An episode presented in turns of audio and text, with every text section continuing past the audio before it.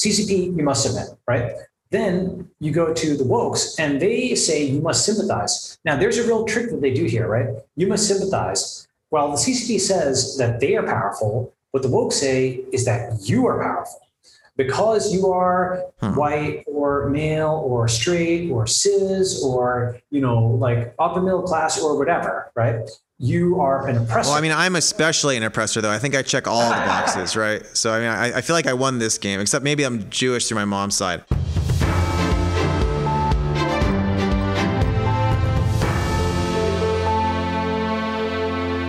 I'm Joe Lonsdale. Welcome to the American Optimist. Balaji, thanks for joining us today. Thanks, Joe. Good to be here. I want to start by asking you about your 1729 project. What does this signify? This reminds me, obviously, a little bit of the 1619 project, although obviously it's not it's more not probably not the same knowing you, given what I've read. But but but what what inspired you to do this? Well, so 1729, it's neither 1619 nor 1776. Um, it's not a year; it's a it's a number. It's the sum of first number that's the sum of two cubes in two different ways. It's one cube plus 12 cubed, and it's also equal to nine cubed plus 10 cubed. And why is that interesting? Well, um, it's uh, it's basically like uh, the number 79 is like equals mc squared in India.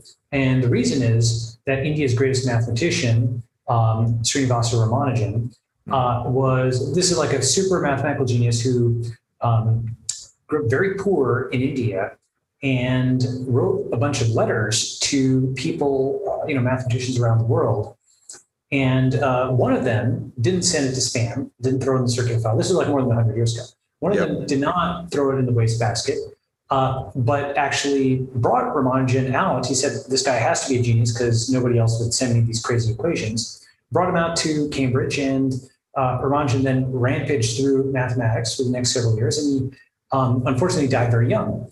And on his deathbed, this other mathematician came to him and said, you know, the tax cab number outside, it's got a very boring number. Um, that license plate number is 1729. And Ramanujan said, no, Hardy, it's the first sum of two cubes in two different ways because he was on a first name basis with basically every number, you know, mm. all these identities and equations. Has anyone ever sent you a crazy email that led you to meeting them and doing something with them? Are you, are, based on this story, are you more open to, to crazy emails or no? Yeah, no, I am. Uh, like, well, certainly, you know, Twitter DMs can be crazy. There's a lot of, a lot of crazy people. But you know, the thing is, and this is interesting. You know, one, one of my laws of physics is that the internet increases variance. Mm-hmm. So that's it. You have more upside and more downside and everything because that mediator is removed, right? The middleman, the moderator. So you have crazy good, and you also have crazy crazy. Um, you know, but but you get, you get, you get a lot you get a lot of the latter. It's hard, it's hard to filter out. And, and, and so sorry, keep keep keep going on 1729.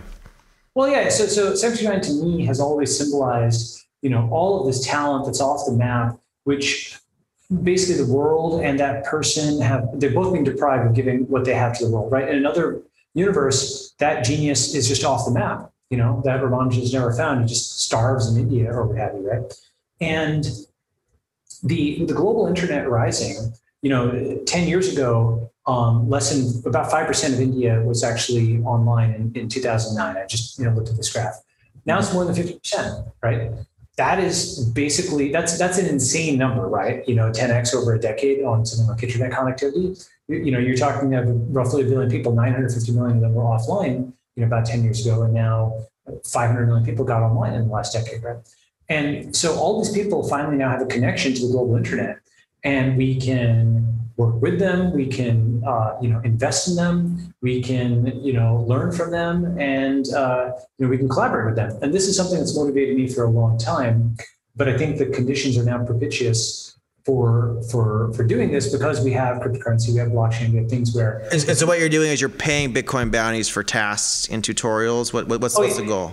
Yeah, yeah, sure, sure. What's the point, right? So, so Centurynet.com is a manifestation of this. It is um, to first order is you know Bitcoin bounties for tasks and tutorials. Um, and what people do is they will read uh, like a like an essay and they will do a follow up task. For example, you know um, there's an essay on uh, like uh, working out and you submit a proof of workout, or there's an essay on a concept called network states and you write a review of that essay. And the best reviews or the best you know workouts, uh, workout picks, or um, you know, another case, you know, we asked to crowdsource some data, the best crowdsource data that gets 10 or 100, uh, you know, or whatever dollars in BTC or ETH or another cryptocurrency.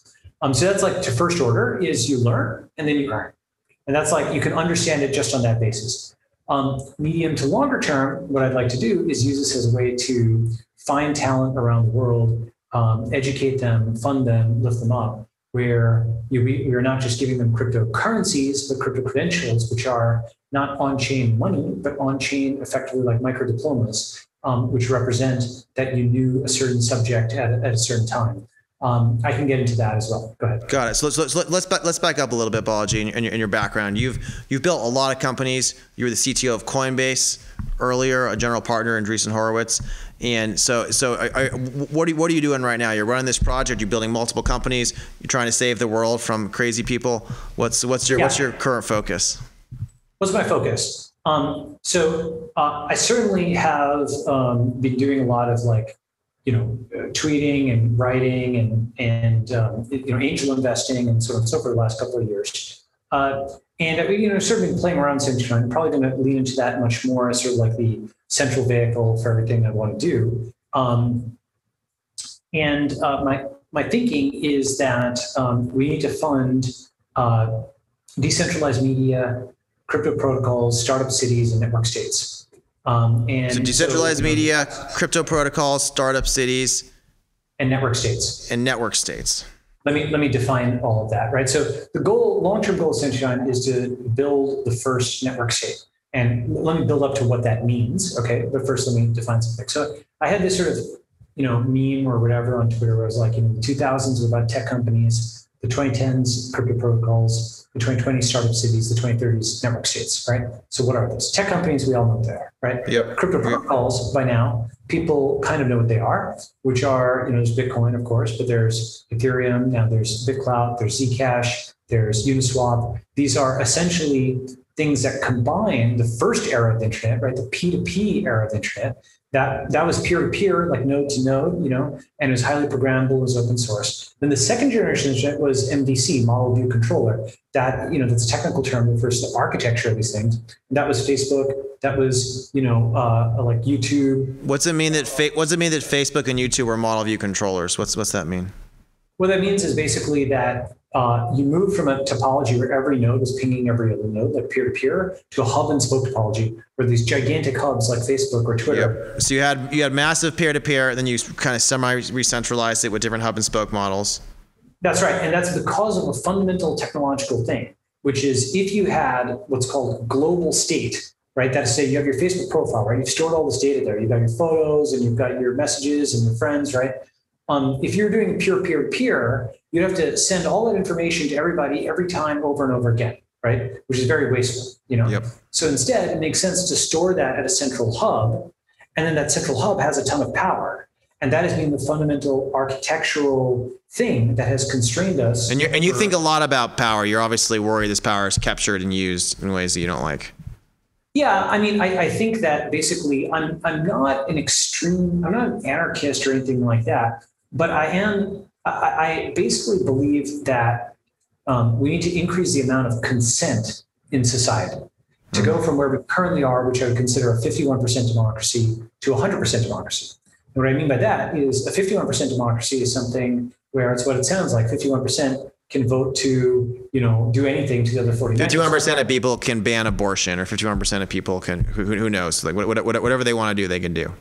That's right. It, they basically just get over the bar they just clear that bare level of legitimacy in order to wield the state as a club to kind of make somebody do something. And then what happens is the, the fact that they don't have a lot of consent means they need to use a lot of coercion.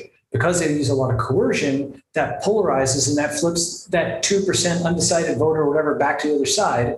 So yep. you have like, you know, terrible situation where, you know, essentially, you know, a market or an election, you know, capitalism and democracy are great, but they're formal mechanisms for conflict resolution, right? Yeah. Um, a community manages somehow to allocate resources, you know, within your family, within your, you know, your your, your village, uh, maybe not a big village, actually, let's say within your company, for example, you are not necessarily using market mechanisms to allocate everything. For example, everything that people are doing is not necessarily micro tasks. It could be, but it's not, right?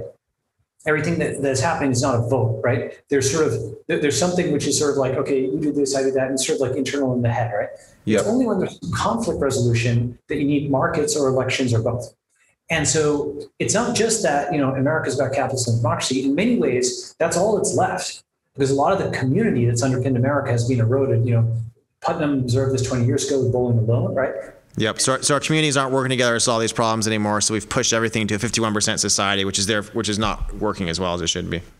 Exactly, that's right. Because you know you don't want to subject everything to a vote, or as pro-capitalism, and everything is an auction, right? There, there are things that are allocated in other ways, and so. And, and so, what's that have to do with model view controllers? Just to, to, to ah, connect it back. Pull it back, right? Okay. Yes. So the thing about this is, um, model view controller leads to centralization because technologically we couldn't represent global state. We couldn't decentralize a database Okay, we had to have it at a central hub like a Facebook or a Twitter uh, or a PayPal, um, which are great companies. Don't get me wrong, but uh, we couldn't do that until Satoshi invented the blockchain, and that is a way to have global state. That is to say, everybody knows how much Bitcoin somebody has, right? Everybody can access it. Everybody can read read it. Everybody can write to it if you have a little bit of Bitcoin. And everybody can write blocks to it if you have a little bit of a little bit, a lot of computation nowadays to mine blocks.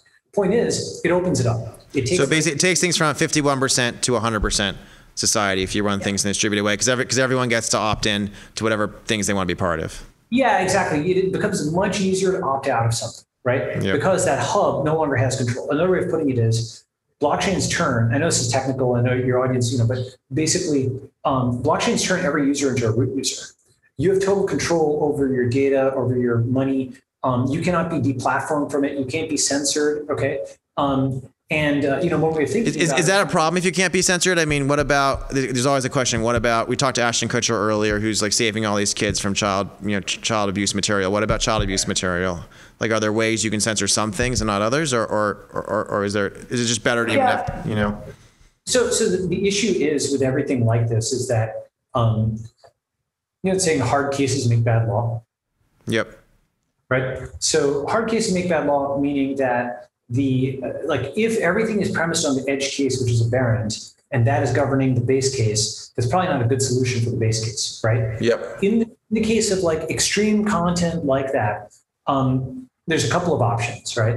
The the first is if you look at how BitClout works, anybody can set up a client to BitClout, which is to say you can set up example.com and render the posts however you want. It's as if yeah. Twitter's backend was totally open and everybody could render the tweets however they wanted. How, how Twitter used to be. But, but no one has to listen to them and people can still report them to the police or, or et cetera. Yeah, exactly. That's right. You know, the thing is, um, even from a pure utilitarian standpoint, I think that edge case harm is often exaggerated to, uh, you know, to, to, to basically control 99% of people you know? And have, have you seen that yep. cartoon, which like, how do you want this wrapped? And it's like terrorism or like the children, you know, and it's basically like internet, you know, filtering. Yeah. So basically, basically, people use the edge cases to get control and to have the centralized control, but then the centralized control ends up doing even worse things overall. And so you're saying it's it's better. This is the whole concept of liberty to begin with, which America was founded on, is that you have liberty and and you deal with the edge cases without get, getting rid of liberty, basically.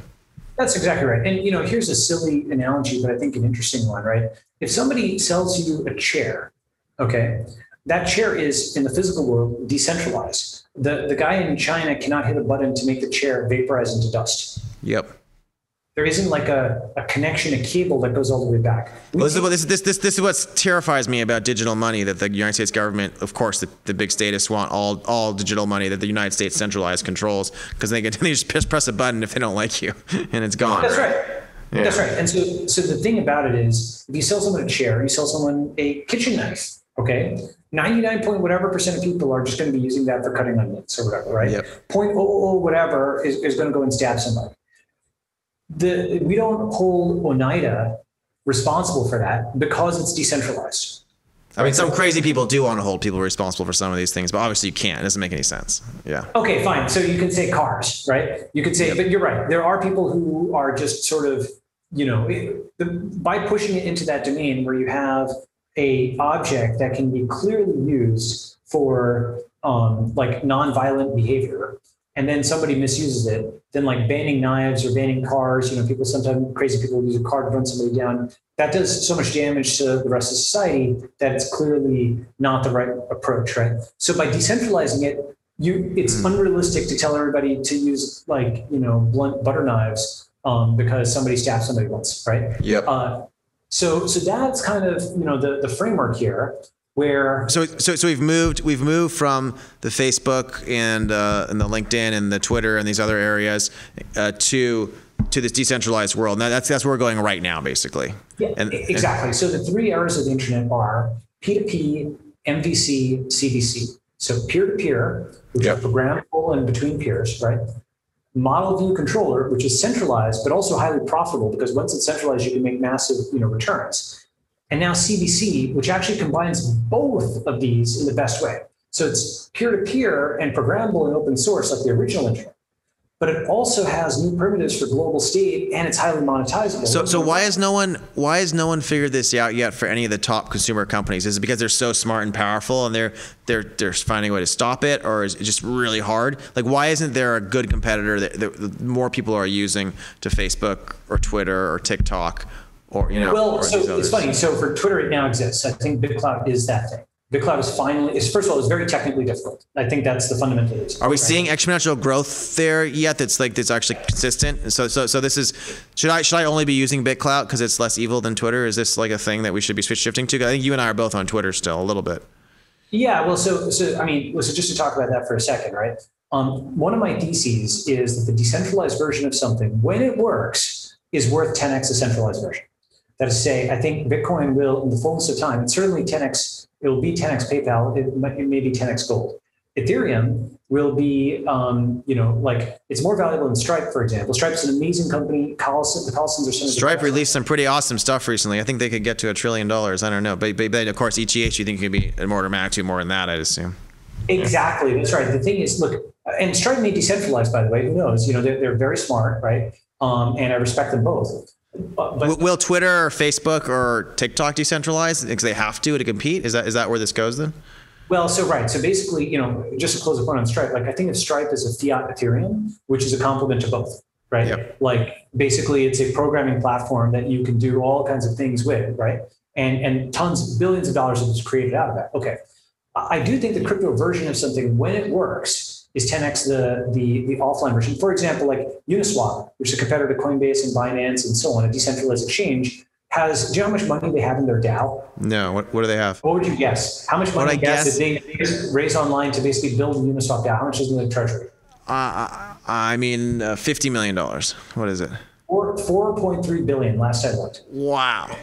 Yeah, wow, right? There's it wasn't just all your money. There's other people doing this too. Well, that's the thing. There's a website called open-orgs.info, right, which shows all the treasuries of these DAOs, right? So decentralized exchanges, decentralized lending, decentralized X, Y, W, and Z. These show what happened, what happened, what can happen if you truly open up global capital markets to yep. everyone, right? I mean, the thing is that crypto is to American capitalism what American capitalism was to Soviet communism. But back to the point on BitClout and Facebook and Twitter and, and these guys. So, so how, so how do they how do they actually get them to, to decentralize, or, or, or how, how do these things actually win? Right. So first on BitClout itself. So basically, yeah. um, you know, just a disclosure, I'm an investor in BitClout. I'm an investor in basically everything in crypto and decentralized media and so on yep. and so forth. Right. Uh, it's not a material percentage of my holdings. Okay. With that said, disclaimer out of the way.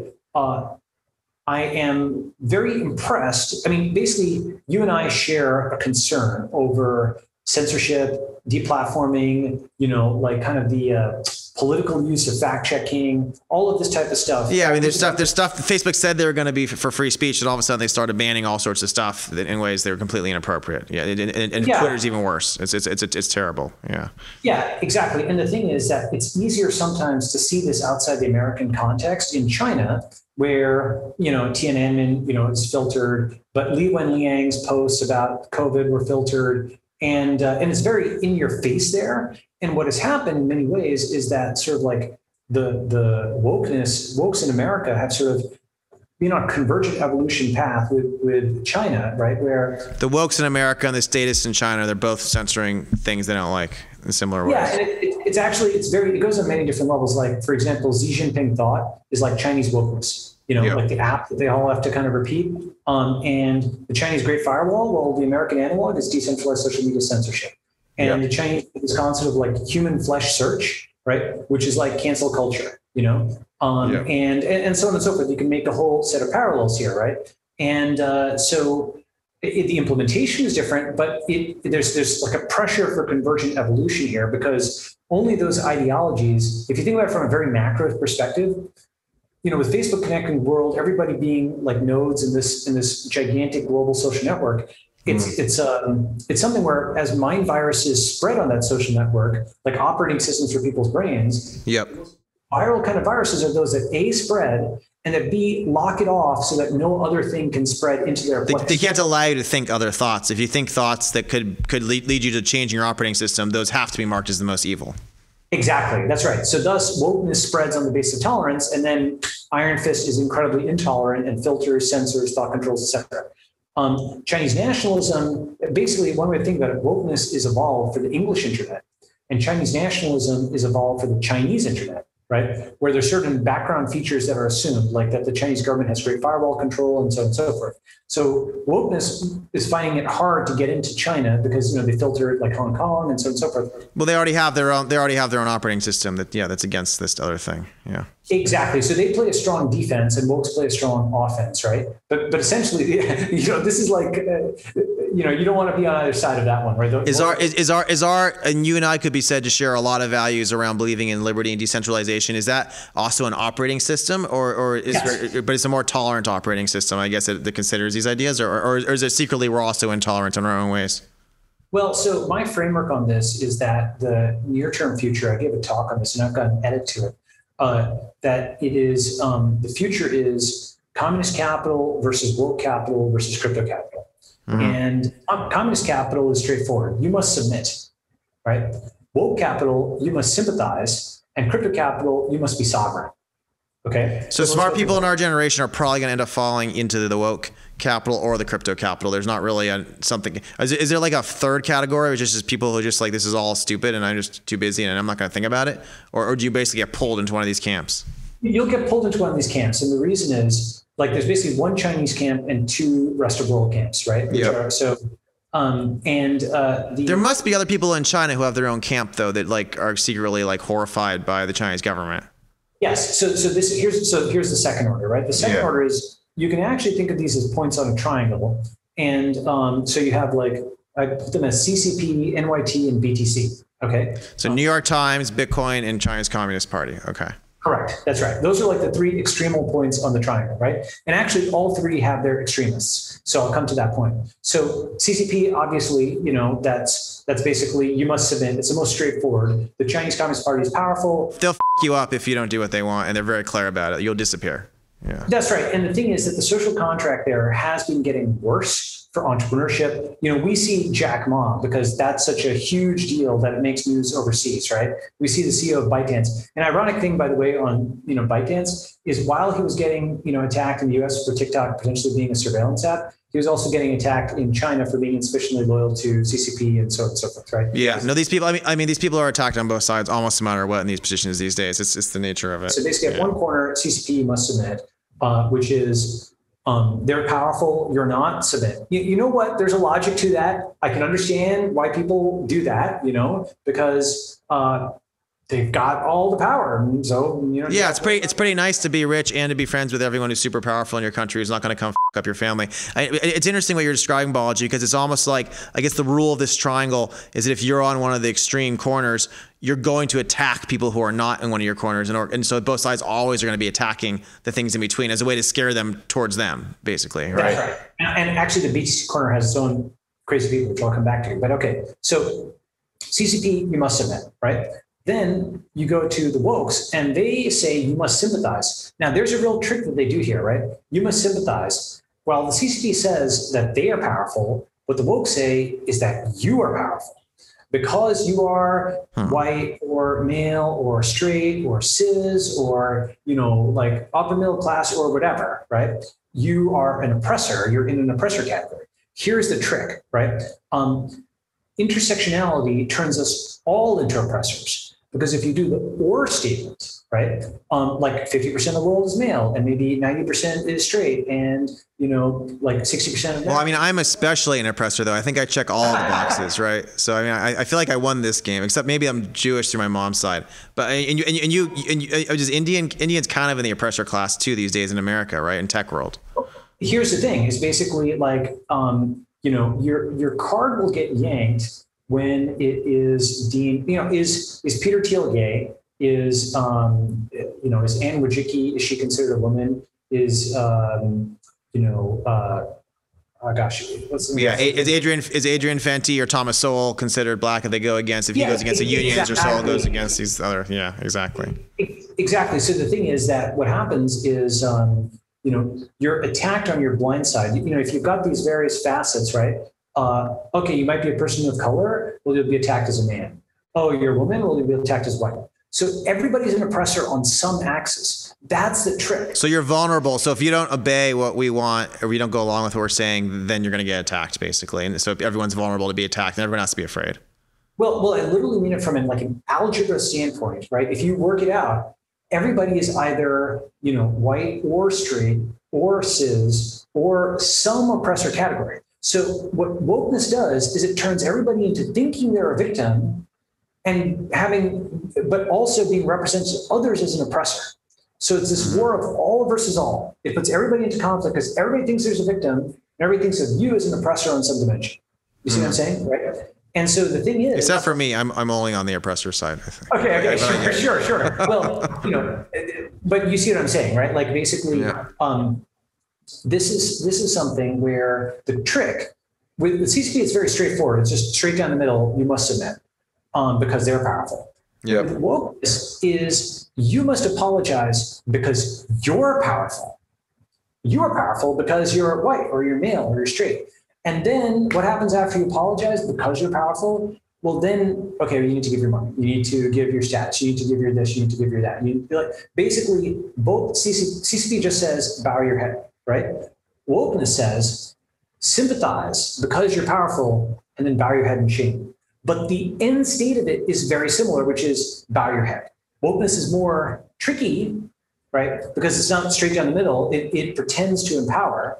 In this fashion, it's actually very similar. It's a it's capitalism compatible, you know, radical left actually, in the sense that you know with communism, um, communism was the redistribution of, of wealth, and wokeness is the redistribution of status. You know, communism had you know the union strike, and wokeness has the social media mob. Think about the microeconomics of this, or the the micro status economics. Yeah. A woke mob gathers, and they can beat somebody into submission, and they see the hearts go up on their side, and the RTs go up on their side, and the followers go up on their side, Yep. and playing a game for real stakes where they can humiliate their enemies and boost their friends. What's not to like? You know, all you have to Yep. do is mash a button and yell at somebody. That's really easy relative to building. Yeah, no, I, I think I think I think I said something about how BLM was backed by Marxists at one point, and I got all these people on Twitter like threatening to put gas leaks in my house and attacking me and, and, and just saying nasty things, basically. Yeah.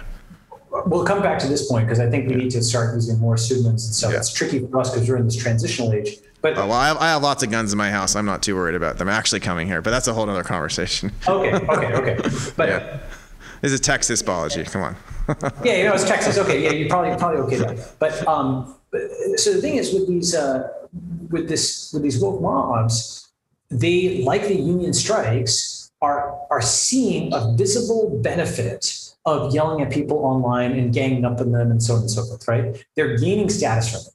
Now, what they're losing, though they don't fully understand it, is that by buying into the woke social contract, they may be able to yell at somebody as you know mansplaining today you know but they will get hit as being white privilege tomorrow Yeah. So, so, they're, so they're basically attacking themselves later, basically. Yeah. or, or somebody else can now hit them they've now essentially cut down all uh, assumptions of good faith in society they're, they're leeching the trust out of society right Yep. because everybody is accused of the worst possible motivation for anything they could have done and uh, people are looking for a way to call out the other person to gain status at their expense, even if this is not fully conscious. It's, it's basically like the hearts go. So, so I mean, so a lot of this woke part of the triangle, the things they're doing are negative sum. They're actually going to hurt themselves. It's kind of, so, but it doesn't that mean it's self-destructive and it's just going to go away after a while, though, or, or, or can it just do this for a long time before it goes away? Because it seems like you're describing a self-destructive system. Well, it, I think it's going to be self-destructive because of inflation, but not necessarily because of its internal. So we'll come to that. Okay. So now we get to the third thing of the triangle, right? So CCP, you must submit. Wokeness, you must sympathize. Um, and you know, CCP, you must submit. NYT, you know, wokeness, you, you must sympathize. And uh, by the way, the reason I put NYT there as opposed to CCP is NYT is upstream of the state. You know, that's to say, a journalist, a corporate journalist can get a politician fired, but not vice versa. Yep. It's not Yep. fully deterministic. You know, they can write a negative article in them that may survive that, but Yep. in general, right, it's it's one way versus the above, right? So. NYT, you know, like they're saying like if if China is a has a state-controlled press, America is a press-controlled state. You know, Yep. um, in the sense of hold them accountable, get them fired. Okay, fine. Of course. So the third quadrant of the triangle, BTC, is you must be sovereign, right? And what does this mean? This means that rather than bending to CCP, or rather than like sympathizing like the wokes want you to do, you have to hold your private keys locally. You know, like, and the extreme version of this is the so-called Bitcoin max. Just so people understand, holding your private keys locally means you don't even trust Coinbase or anyone with uh, with your with your money because they could just someone else could take it away. So you actually literally have distributed money that's just yours that only only you have access to. That would be the Yeah. extreme version of crypto. Yeah. That's right. So so everything is as local as possible. You know, so it overlaps obviously with prepping, which was a subculture prior to Corona, but now is is the culture. You know, I mean, remember how weird it was two years ago to have you know N19 N95 masks rather, uh, and so on. Like that was weird, right? I, I took We, a lot we, of we sent a bunch of ours to the local hospital because we felt guilty uh, when it happened. But yeah, no, yeah, that's it, we, my wife's a prepper as well, but that was unusual. Yeah. Yeah, and so the thing is, like the next crisis is very obvious. It's going to be inflation, I think, uh, or at least inflation in a lot of physical goods. I think digital goods will be fine because their marginal costs are so low. So what will happen is the physical world, basically, the, the nature of what COVID did is it turned the physical world into a premium product. That say, you know, uh, we've made it really cheap to put a lot of transistors on a chip, but it's expensive to put a lot of people in a room.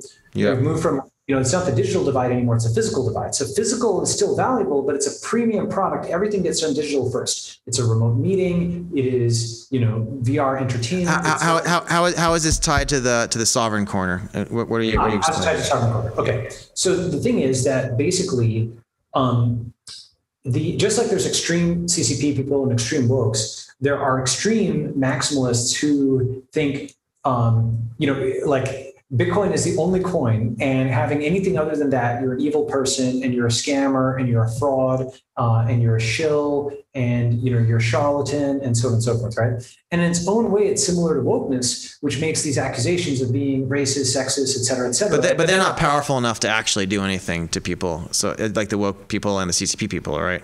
Yeah, but they're on an exponential. This is interesting because obviously you're more on the side of the of these sovereign crypto corner people, the BTC corner. But you're, you're I assume you're not like attacking people for using Dogecoin or something and, and, and like trying to make I them mean, in trouble. I think Doge, I think Dogecoin is stupid, but do I think, for example, something like Zcash? I think that's really good because that Zcash is Because it's more private, no one could track it no matter what, right? Which is That's right. That's right. So like like you know the thing is as a venture capitalist, let me let me let me talk about the maximalist position a little bit here because I think it is um I want to steel man it before I criticize it, right? Yep. Because there's, there's one way of thinking about it is what a liberal is to a woke, like a libertarian is to a maximalist. You know, Yep. like that's to say it's like an extreme version that then inverts some of the principles and, and so on, right? Yeah. So um, essentially, there's there's different reasons that people become Bitcoin maximalists. People are going to hear a lot more about this, by the way, I think over the years to come.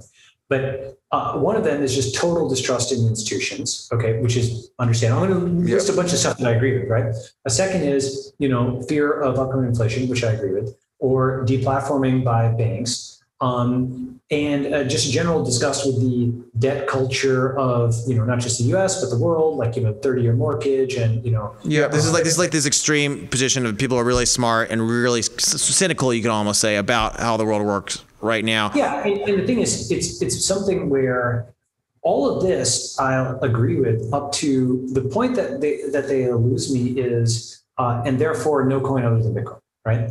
Um, like, but I mean, I mean, isn't it isn't it a little more cynical than that, Balaji? Because obviously, like like you and I both know, like we need things like like you know we need things like Palantir and Stripe, and we need competent institutions sometimes to accomplish certain things, right? Don't don't we to, to actually build things that are competent? We need institutions sometimes. So, right. so this is right. So this is basically the failure mode of like extreme, like ultra libertarianism, right? Ultra libertarianism yeah. is um, is something that uh, is is like the caricature, right? You know, of libertarianism, where I didn't actually think it existed, you know, but um, it's people who truly don't trust anybody, right? Who you know attack the motives of every single person but, and so on. And, but but you and I are both builders, and we know that in order to get things done in the world, you need entities that attract smart people and build together. What we want is something where it's neither you must submit uh, nor you must sympathize, nor you must be sovereign, but something in the middle, which I call the decentralized center. It's like the, the center yep. of this triangle. The more sane people who aren't all the way at the extreme. Yeah, that's fair. Yeah, it is. It is basically the the relative moderates of each, because you actually don't want a society where nobody ever submits or nobody ever sympathizes. Oh, this, oh, this is this is this is really interesting. So you're saying there's actually some wisdom on each of these corners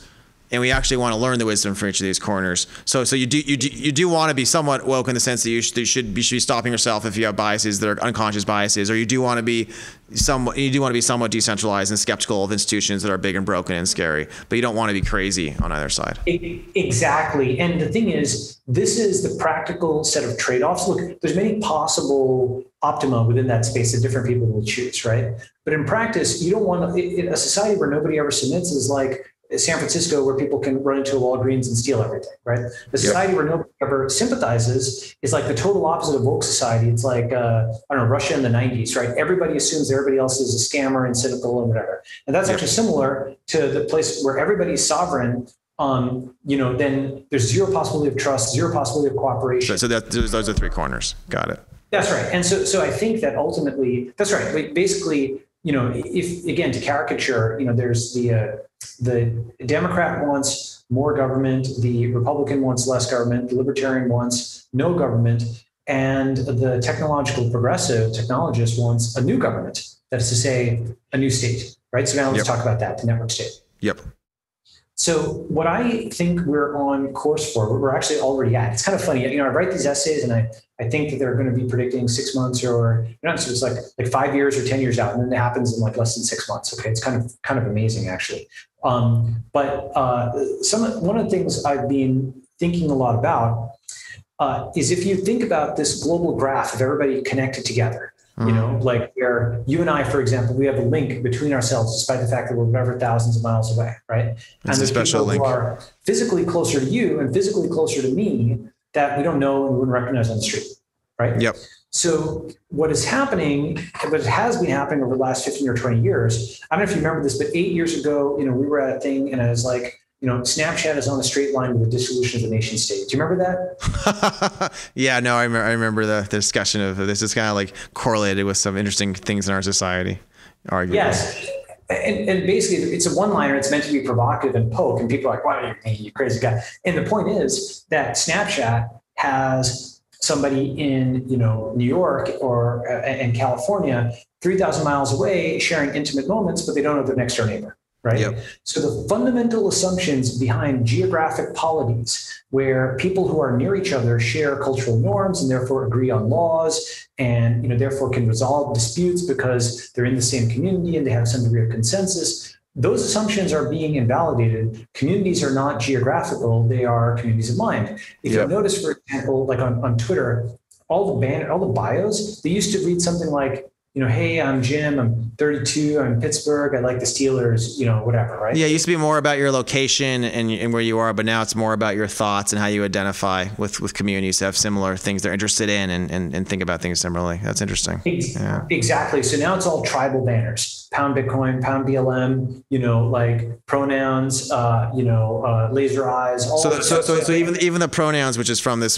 from this old woke corner is actually – part of it's this new network state thing because they're actually just signifying themselves based on that based on that perspective and viewpoint which is how the whole world is moving towards.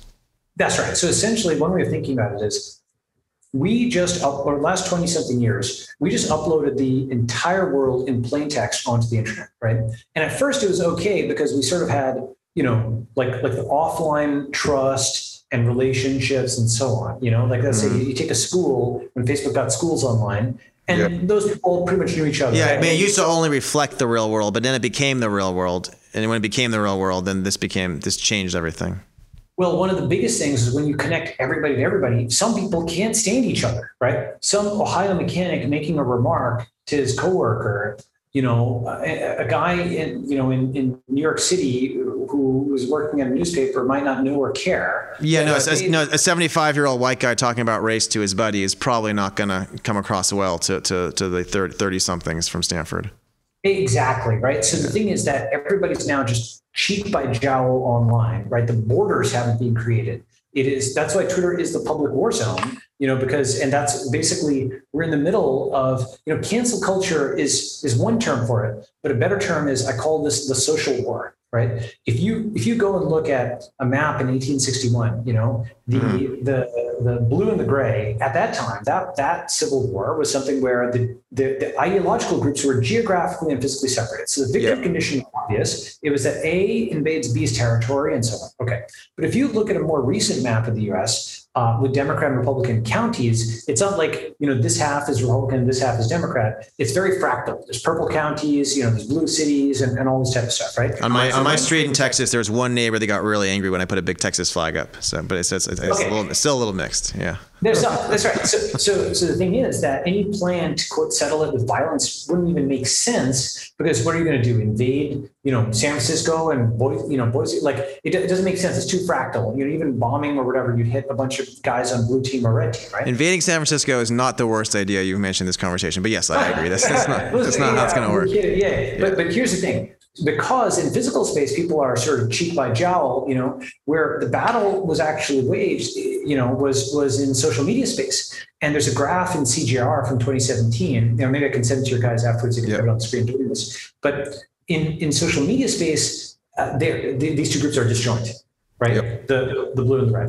And here's the thing. If in physical space you win by uh, physical war you win by invading your opponent's territory in social space, in digital space, you win by invading their mind. Yep. And so once you think of cancel culture as not being cancel culture, but it's a state of social war. Well, and, and this explains and this explains polarization and a lot of other things because if they're in this kind of social war, they're both going to pull at the extremes in order to try to win this battle because that's the battle they're that, fighting. Right, it's two mind viruses, two meme plexes. You know, not just a single meme, but a combination of them slugging it out. And now we can actually understand deplatforming, uh, boycotts, cancellation, et cetera, in another way. What they want are lights on blue team or red team to wink out and silence. Yep. Right, it's sort of like an enemy battleship. Yeah, they're, they're, they're, try, they're trying to silence them, cancel them, quiet them down. I want to I want to get to. I know you become. You know, re, earlier you said you were bullish on you're bearish on America, but bullish on technology and Asia and progress. But you've told me you're more recently more bullish on America. So I want to fast forward this to to how the, what's going to happen with network states and why are you why are you more bullish on America now? Okay, so I'm bullish. I, I'm bullish on part of America. Let me call it crypto America. Okay, and um, I the the what I'm bullish on is uh, Suarez in Miami. I'm bullish on what you're doing in Austin. I'm bullish on Caitlin Long in Wyoming. I'm bullish on the states that have passed crypto and Bitcoin bills. Like actually, Nebraska has done some good stuff. Colorado has done some good so stuff. So in some ways, we're separating out the country a little bit, and there's parts that are remaining functional, and they're going to be even more functional. Well, the thing is, COVID is just, you know, Thiel's line from almost a decade ago that still actually resonates. It's amazing that A, there's going to be one person that made the world safer for capitalism, and B, that the race between politics and technology might be very close and down to the wire, right? So mm-hmm. COVID has been this enormous accelerant of obviously this total state, right? With, you know, not not lockdowns for health, short-term lockdowns like you know, East Asia actually managed to do them in a relatively sane way, but stupid lockdowns like what happened in, in the West where there's just no so, plan of. So COVID's accelerated the race between politics and, te- and, technology. Exactly, but on the other hand, it made it possible to do remote work. It made it possible yep. to migrate and move. It accelerated. It was it was a, so so it was a usually bad year for like dumb government doing things in some ways, but it was a usually positive year for technology having a much bigger impact on our lives. Yes, and not just technology, but crypto, right? Yep. Because so the centralized state and the decentralized network, that is the real political axis of the world. That is the that is you know just like um, capitalism versus communism was the big big fight of the you know 20th century. The network versus the state, the decentralized network versus centralized state. That's a big fight. How do we how do we help push this fight forward in the right way, and what's it going to look like when it ends positively? So, well, I think it's it's really important. There's basically both the inside game and the outside game. I think that um, I'm I'm very bearish on anything at the you know U.S. federal government or EU level. I'm very bullish on state and local governments within the U.S. Right. So, as we mentioned, just Miami and Austin and so on and so forth.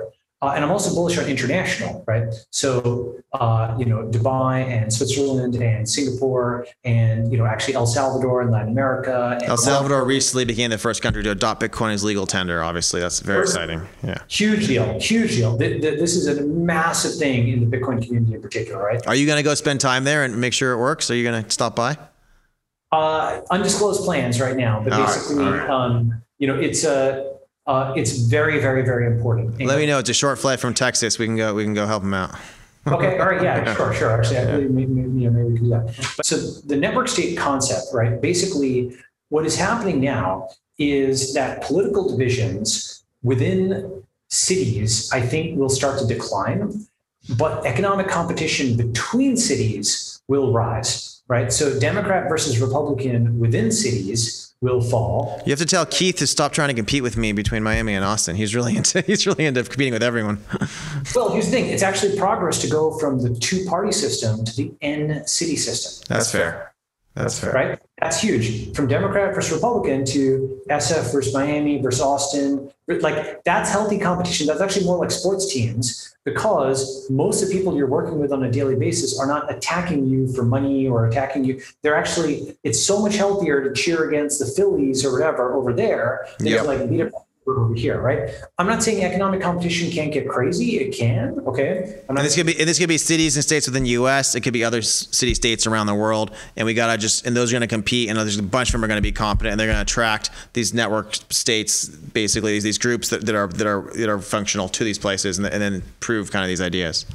That's right. I think we're going to see them forming like Hanseatic League type things, like the Hanseatic League of you know the uh, the uh, I forget it was the 1400s or 1300s with a bunch of cities that unite together against pirates. These startup cities will find each other online and start. So, th- so they'll compete, but they're also going to ally. But at a high level, there's this like very optimistic vision that there is a way that competent people on these network states get together and, and fight for the values of the, the competent part of the triangle and kind of stop the bad forces from winning. That's right. And the good thing is that because we have physical mobility, because we have remote work, because we have the remote economy, there are finally competitive forces that are acting to reform these like Crypto, crypto and technology are like the positive forces that are going to allow us to solve these problems. Balaji, I think that's an awesome place to leave it. I, re- I really appreciate you taking the time to chat with me this evening. Thank you, sir. Thank you very much.